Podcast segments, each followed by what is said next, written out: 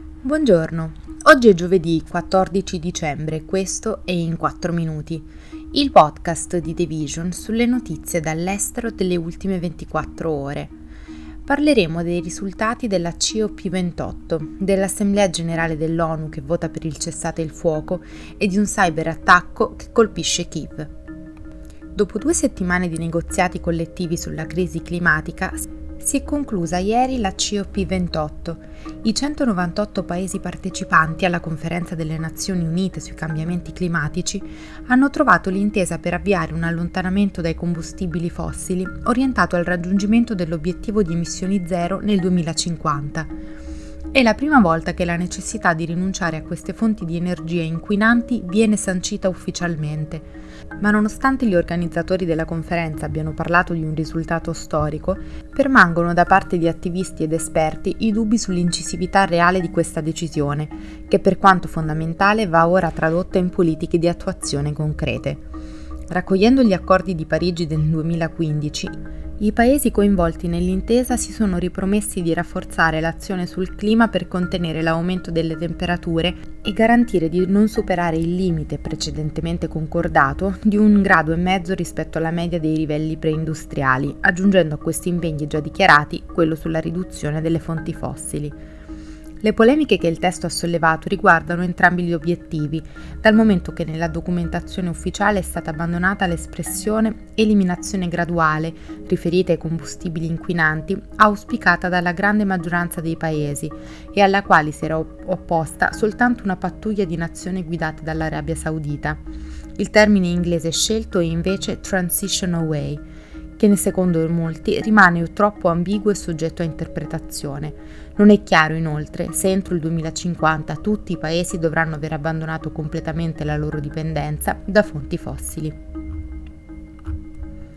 L'Assemblea generale delle Nazioni Unite ha chiesto un cessate il fuoco immediato nella guerra tra Israele e Hamas, con un voto che ha evidenziato il desiderio di gran parte dei paesi del mondo di porre fine al conflitto. Circa tre quarti dei membri dell'organismo hanno votato a favore della risoluzione non vincolante, sottolineando l'isolamento di Israele e degli Stati Uniti, che la scorsa settimana hanno bloccato una risoluzione per il cessate il fuoco in seno al Consiglio di sicurezza. Questo voto si è concluso con 153 voti favorevoli, 10 contrari e 23 astensioni, tra cui Italia, Germania, Regno Unito, Ungheria e Sud Sudan. La risoluzione è stata presentata dal gruppo dei paesi arabi dell'ONU e dall'Organizzazione della cooperazione islamica, che rappresenta appunto i paesi arabi e musulmani.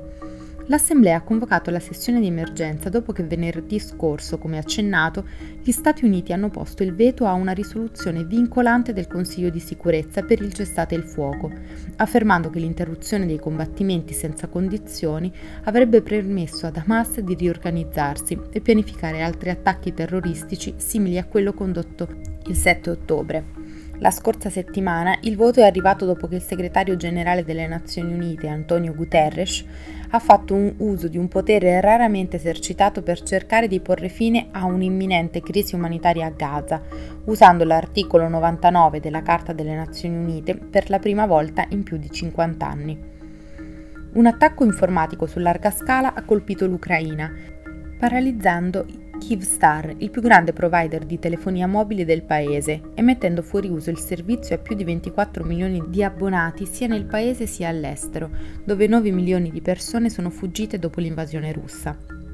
Una delle più evidenti conseguenze è stata che in alcune zone del paese la perdita del servizio di telefonia mobile e di internet ha interrotto i sistemi di allarme aereo utilizzati per avvisare i cittadini dell'imminente attacco di missili e droni russi.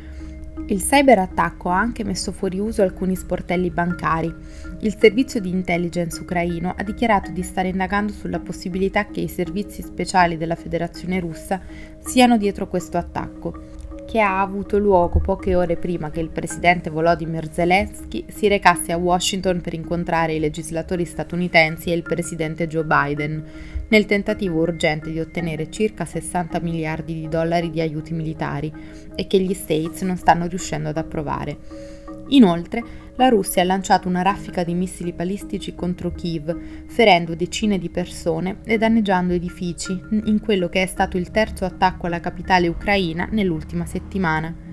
Questo è tutto da The Vision, a domani.